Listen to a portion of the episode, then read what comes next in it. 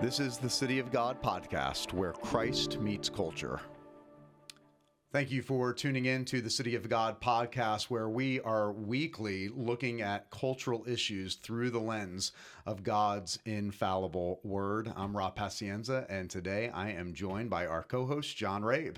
Thank you, Rob. Great to be with you. I'm excited about today's program because it's part two of a program that we began last week with a very special guest that is just as entertaining as anybody you could ever want to have on a podcast. Absolutely. And part two, we talk about the importance of having a healthy understanding of patriotism in a nation where patriotism is under attack, that it's not acceptable anymore to be patriotic. We talk about our strong Christian heritage as a nation, and so many other topics that we dive into. Yeah, our guest, of course, is Patrick Bet-David, who is an enormous podcaster. He's got 3.5 million followers on Instagram. He's got 4 million followers on YouTube, a regular on the Joe Rogan podcast and other major podcasts as well. He also is just connected with so many people. We talk a little bit in the program with him about some of the celebrity interviews that he's done, including one that I was surprised by that I've gone back and watched that is really a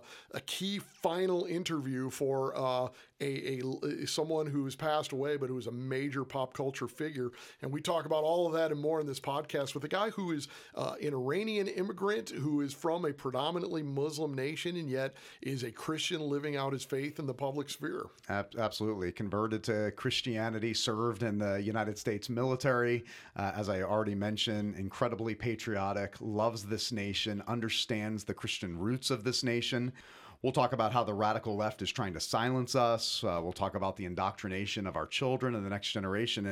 And by the way, I mentioned this last week. I have an opportunity to see him firsthand. He attends our church. Yeah, you're his pastor. He and his family, his children go to our school, Westminster Academy. So I know the things he talks about on podcasts, on social media, his emphasis on the next generation, the importance of family. I get to see him living this out on a daily basis. And also just personally embarrassing to me because this guy came in dressed to the nines. I mean, a three-piece suit, tailored, and I'm sitting there in jeans and whatever schlubby thing I had on. So I learned a very important lesson from Patrick Bet-David that day. John, you also mentioned all of the celebrity interviews, and we'll have an opportunity to ask him who his favorite interview has been. I mean, he's interviewed politicians, celebrities, rock stars, athletes. He even interviewed Mike Tyson, so we'll give you he'll give us a little idea of who he has enjoyed sitting down with and who his favorite interview is so far. So without further ado, let's see part two of our interview with Patrick Bet-David. We've already talked about the Judeo-Christian worldview, how it is impacts and influences and informs our view of family, marriage, politics, government, but even when it comes to the roots and the foundation of this country. I mean, you are the epitome of the American dream. You are extremely patriotic, but even patriotism in this country is under attack. I mean, you hear from everybody. I mean, you hear the next generation. I mean, it's looked down upon now to be patriotic about America. Even to talk about the American dream, I mean, people will tear that apart and say the American dream, this country was built on the backs of slave labor. There's systemic racism in this nation. So what is your message to the next generation in this country concerning patriotism and where your love for America comes from? Yeah, so it's so interesting you say this. So one of the things I struggled with when I first started creating content was the following. I'm in the insurance industry. Believe it or not, from the outside insurance industry, you would think it's filled with a lot of capitalists, Republicans, conservatives. It's filled with a lot of Democrats from the left because they went to colleges, they got degrees, they became executives, and so they have those belief systems that they have. So one time I'm in Iowa, I'm negotiating a contract with ING. I don't know if you guys remember ING. Sure. And the topic comes up about politics, and the guy just starts saying things, and I give my thoughts. That dinner we had at Cheesecake Factory in Des Moines, simply because of what I shared, led to us not getting the contract with ING and this gentleman we were working with. I've never told the story. So I walked away. I'm like, what? What was this all about? What do you mean? I came here for what America offers. You just trashed the country? And I said, man, this is tough. So then I said, okay, you got to pump your brakes and just kind of, you know, play it safe a little bit. And then let's see what happens until we get bigger. Then everyone's going to knock on the door. So what do we do? Our mission statement, when I announced July 17th of 2009, I was dressed as George Washington. My wife was dressed as Lady Liberty. We had a 40-foot Mount Rushmore on the stage. I brought my pastor to talk about Star Spangled Banner. I brought Larry Greenfield from the Claremont Institute to speak on capitalism, and I brought Michael Reagan, Ronald Reagan's son, to come and talk about. I said, just tell stories about your father. That's all I care about. And we had this event. The event was called Saving America, Bring Him Back. Saving America by bringing back the free enterprisism and hope to American families. That's been our mission statement since July 17th of 2009. Okay, till today. Well, it's a pretty bold statement, you know, when so I'm sitting in the insurance, I'm like, you know what, Patrick, you got to kind of be neutral a little bit. 1 year goes by, I'm in meetings and I'm just hearing people spew what they're spewing. I'm like, I just want to say something to you right now. Okay, interesting. What do you think, Johnny? Oh, what do you think, Bobby? Okay, what do you think, Patrick? I don't know. I'm not really a big political guy, you know, but hey, toast, you know, all this stuff, because you got to kind of like play the game. Right. It's 2014, 2015, 2016. We're making content. I tell Mario, don't let me talk politics. I'm making a motivational video. Next thing you know, 3 minutes later, I'm going into politics. It's a Pat, you just want politics. But that's not politics. We can't go live with that. Reshoot, go. It's 11:30 at night. Okay, boom. Then I give a diplomatic message. Then finally, 2016, 2017 comes around. And I say, I can't do it. I can't. So this is why we have to have the courage to call out BS, forgive me, for the nonsense that we're hearing, and know that there may be some repercussions. We just have to be respectful. We have to be willing to hear the other side out, and we have to be willing to give our argument. If they like it or don't like it, no problem. But as long as we're respect, it's like the movie Roadhouse with Patrick Swayze. Yeah. Do you remember that? Oh, absolutely. Yeah. Hey, it's ask him to leave, but be nice. Yeah. What if they say this? It's fine. Ask him to leave, but what if they call your mom this? Is it true? No. Ask him to leave, but be nice, right? That concept of be nice, we need to do so we can have those types of conversations. But yeah, I think the more we talk about it, and, you know, I was talking to a group of pastors in Newport Beach, and they're talking about, so, hey, what do you think about what's going on with the Christian? You know, numbers are down for tithe and offerings across the board. Not all churches. Some of them are doing something. What do you think this is? I said, man, you guys, this is like the best time to run a church today. Absolutely. Because you have a real enemy today. Yep. You know, if there's no real enemy, you can't have momentum. This is like a real enemy. It's a true enemy. Every weekend from the pulpit, you know, life group, Bible study, you have a true enemy today that's trying to silence you, take everything away from you, and reach our kids. There is nothing more annoying than somebody trying to divide the relationship of a parent and a child, and they're trying to come in between that. That is emotional. That is painful. That's when parents all of a sudden wake up and say, wait a minute, you just crossed the line. You can say Pythagorean theorem, whatever. You can talk about biology, mitosis. The moment you pin me against my kids, we got a problem here. About it. So I think this is a very important time. You have a very tough job right now. I feel for pastors. I got a lot of respect for anybody that's brave enough to be a pastor today. It is not an easy job. You got a lot of weight on your shoulder. I know you do a great job yourself, but I also understand the weight you're carrying, your wife is carrying. It's not a fun time to be that, but I also believe, you know, General Patton one time gave a quote, I don't know the whole context, verbatim what he says, but they're going to war, and he says, in less than 40 hours, we're going to go into war, okay? And here's what's going to happen. The moment you're into war, you don't know this yet. You're scared now, you're afraid now, but your spirit's going to expand. And all of a sudden, you're going to meet a side of you you've never met before.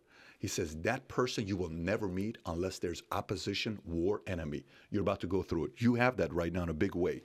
Your job is not an easy job. The people that are working with you, your right-hand people, your supporters, the people that are within the community to help out. This is a it's a real war going on, not the typical war that we're accustomed to, Afghanistan, Iran, you know, Persian Gulf. This is a different kind of war, but this may be a more important war for us to win And the more we sit on the sidelines being quiet, the more we're giving them the edge. No, that's a good word. I mean, I tell our people all the time, it's never been a better time to be the church. It's never been a better time to be a Christian. It's black and white. We realize what is at stake. I mean, you just mentioned it, to think that we live in a nation where parents don't have the rights to begin the conversation concerning gender, identity, and sexuality, that we have states mandating, no, it's actually the right of the school. It's the right of the teacher before the parent has the right to have any say. To think that we live in a nation and a society like that is just absolutely maddening. And there really is the idea now that, well, your kids are not really yours. They belong to the community. The school might be able to educate them better than you can. And they belong to the state. Right. Take them away from your personal prejudices and we're going to teach them the right way. And you know, what pastors like you, Rob, also have to deal with, and our founder, Dr. Kennedy, dealt with this as well. What happens is the left politicizes every part of life, and then somehow the church is convinced, well, we shouldn't be involved in politics. Stay out of politics. Yeah, I don't want my pastor talking about politics. As you said, Patrick, when you just started talking patriotically, people said, oh, you're being political, you're being political. Well, now marriage is political. Now gender and sex are political. All of these aspects. Being patriotic is political. Being patriotic is now considered a political stance. And so we will make these rules. You can't be political. Oh, by the way, we're also going to make everything political. When people talk about America being so oppressive and so backward and you know, that's just got to be infuriating for someone like you, I would think. You must just look around and say, you have no idea. You've never been anywhere if you think that this place is repressive. Yeah, it's like the kid who complains about his father and his friends sitting to him. Oh, I can't believe my dad is so tough on me. Do you know what he did to me last night? He made me do this. He made me take out the trash. He made me do the homework at 10:30 at night. And the friend's like, can you just be quiet? My dad died 2 years ago, bro. Yeah. Like, I wish he was here right now to discipline me. Knock it off. You're annoying. That's what Americans who complain about America sound to me. Mm-hmm. They're very annoying to me, very. The lack of gratitude today, the lack of advancing what was given to you today, the lack of any of that, it's an insult to the people that created this great nation who went away from what Britain was doing to them to give people like you and I freedom. Now, do we have a perfect whatever story from the past what we've done? There was a time that people did what they did. Mm-hmm. We've cleaned up. Everybody around the world wakes up, for the most part, those who are living in oppressive environments. They dream about one day having a Social Security in America. Mm. They dream about having a Social Security card in America. How many illegal immigrants today, their dream is to become legal and have a Social Security? And how many Americans today have a Social Security card? They're American citizens, but they're not proud of being American citizens. Mm. 4 years ago, I made a video. Here's what I said. I said, you think you don't like America? Okay, no problem. If I was the president, here's one campaign I would do. Very simple campaign. I said, I'm willing to give you $100,000 if you hate America to give up your citizenship, a one-way flight anywhere, but you can never, ever come back to America. Never, ever come back to America. You can go anywhere you want, but you can never come back to America. Leave and give up your citizenship. Go ahead. If America is so bad, here's $100,000. Get out of here. Yeah, then go somewhere else. Yeah. Yeah. Why? That's racist. That's racist. How is that racist? You like money. Here's $100,000. You hate America. Get out of here. Yeah. Go somewhere else. But don't sit here and tell me about how much America sucks. Don't sit here and tell me about how this place is horrible. Don't sit here and tell me all this stuff because you want another handout and all this stuff. The amount of taxes we're paying right now just to support all these entitlement programs, how many more entitlement programs do we need? Hypocrisy. Yes. What else do we need? Yeah. We're $31 trillion, $31.5 trillion in debt. How the hell are we going to pay all this stuff? By what? Trillion. We're going to pay through. You're going to have to tax us 100% for the next 10 years to pay all of that. How are you going to pay it off? You think the interest rate right now we're paying to Japan is small? You think the interest rate we're paying right now to China is small? You think all the rates, the way they're going, what do you think is happening to us with the rates that we're paying? Not us as you and I, as a country. Mm-hmm. How are we paying the interest on this debt loan that we have from these guys? You think it's cheap? It's okay. We can afford it. Another $1.9 trillion, another $1.7 trillion. It's ludicrous what we're doing to this amazing system that was built by people that were born here while everybody else around the world still wants to come here. Do you know right now the whole thing that they're talking about, the one child policy that they came up with in China? Sure. Mm-hmm. And it backfired on them. The average American today is 36 years old. The average Chinese citizen is 38 years old. But the average Indian citizen is 27 years old because Indians said, no, keep having kids, right? Yep. They're population-wise, I think either just past China or they're at the same level as China. Well, here's the problem China is experiencing right now. Having that one-kid policy hurt them with growth of the nation, and it's getting older. You need young youth innovation. You need younger people to create better products, right, to push the envelope. No problem. But here's what happened as well. Now billionaires are leaving China. Business owners are now leaving China. They're now having negative population growth, not because people are not having kids, because people are now leaving. They are leaving the place to other places. They're saying, we're sick of all the way you've been controlling us. Now, the way they have to leave in China is a different way. You have to leave like, I'm going on vacation, I'm just not coming back, you know what I'm saying? So I'm kind of like out of here to go to a different place. So we have plenty of case studies to show that this place works and other places don't as effectively. Well, that's a great example. I mean, China, a purely secular society, totally removed God from the public square, from all of public and private life. There's a great example of them years later now facing the repercussions of what happens when you remove God, when you remove a Judeo-Christian worldview from all of life and from all of society, particularly the role of the traditional family. And it's just amazing. I mean, as we were talking all about all of these issues today, I mean, to think that you, Patrick Bet-David, coming to America, fulfilling the American dream, incredibly successful because of the free market enterprise in this nation, being deemed an enemy in this nation because of your patriotism, just shows us the work that we need to do as the people of God in this nation to teach the next generation. Where did these freedoms come from? Where did all of these rights come from? Where did the ability to make a dollar come from? And to even have the beliefs that you have, it all comes from the Judeo-Christian worldview, which is the fabric and foundation of our nation. Last thing, Valuetainment. You have a entertainment company that you've started. And one of the things that you do is podcast, and you have had the opportunity to interview people from all walks of life, from all different industries with different stories. And so I've got to ask you, who is the best interview that you've ever had? Well, I mean, you got to put Kobe at the top. Okay. Because the Kobe interview, you know, when we did, at Mirage, there was 6,000 people in the audience. People rushed the stage. We had to get security there to get him to back up and get him to grab a seat. And then, you know, he made the comments he made when we talked about Shaq. And I said, hey, if Shaq had your work ethic, what would have happened? And he said, we would have had 12 championships. Shaq responds. Shaq DMs me. He blocks me. He's upset at me. And then that leads to Shaq and I having a conversation together just a year ago, 8 months ago at MGM Grand Arena, with my son sitting right next to me. My son and him became friends. Shaq always messages and says, hey, tell Bill and I said hello. And they got a unique relationship. But, you know, it would be Kobe. But to me, I like, Rob, I like debates. Yeah. I like debates a lot. So when I, I one time spoke to the sixth grandson of Thomas Jefferson. His name is Lucian Truscott.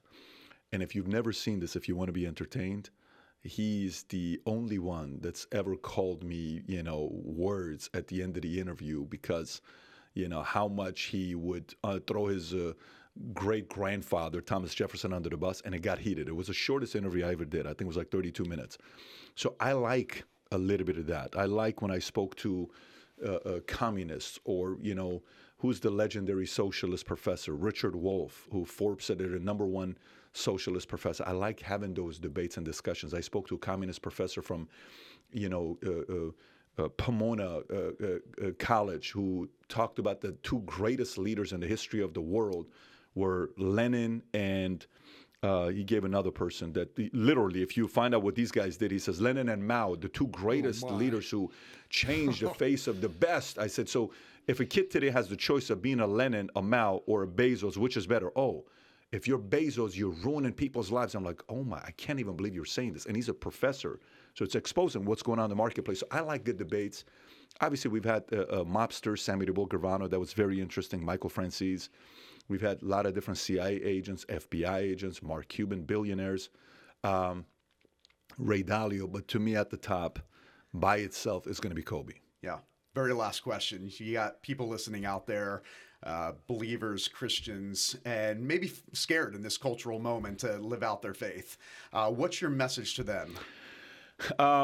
Okay, so go watch the movie Gladiator, okay, where I start the movie from 42-minute mark, 41-minute mark. That's the point where he comes home and he sees his wife and kids, because I want to feel that pain.